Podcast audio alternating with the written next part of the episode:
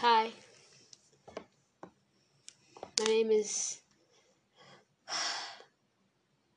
My name is Angel. That's my name.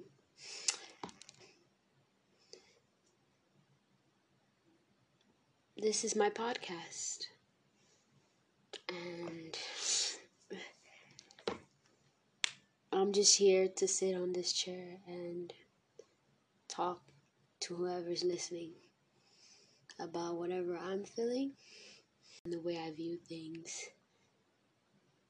This is my opinion, and it shouldn't offend anybody because it's my opinion.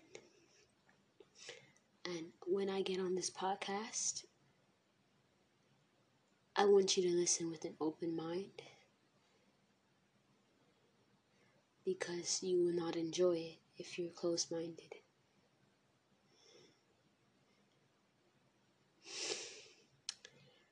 Welcome to the way I see things from this way around. So, today I just. Well, this past few weeks actually, I've just. I'm just usually in my head talking to myself. Whatever scenario I make up in my head, who knows?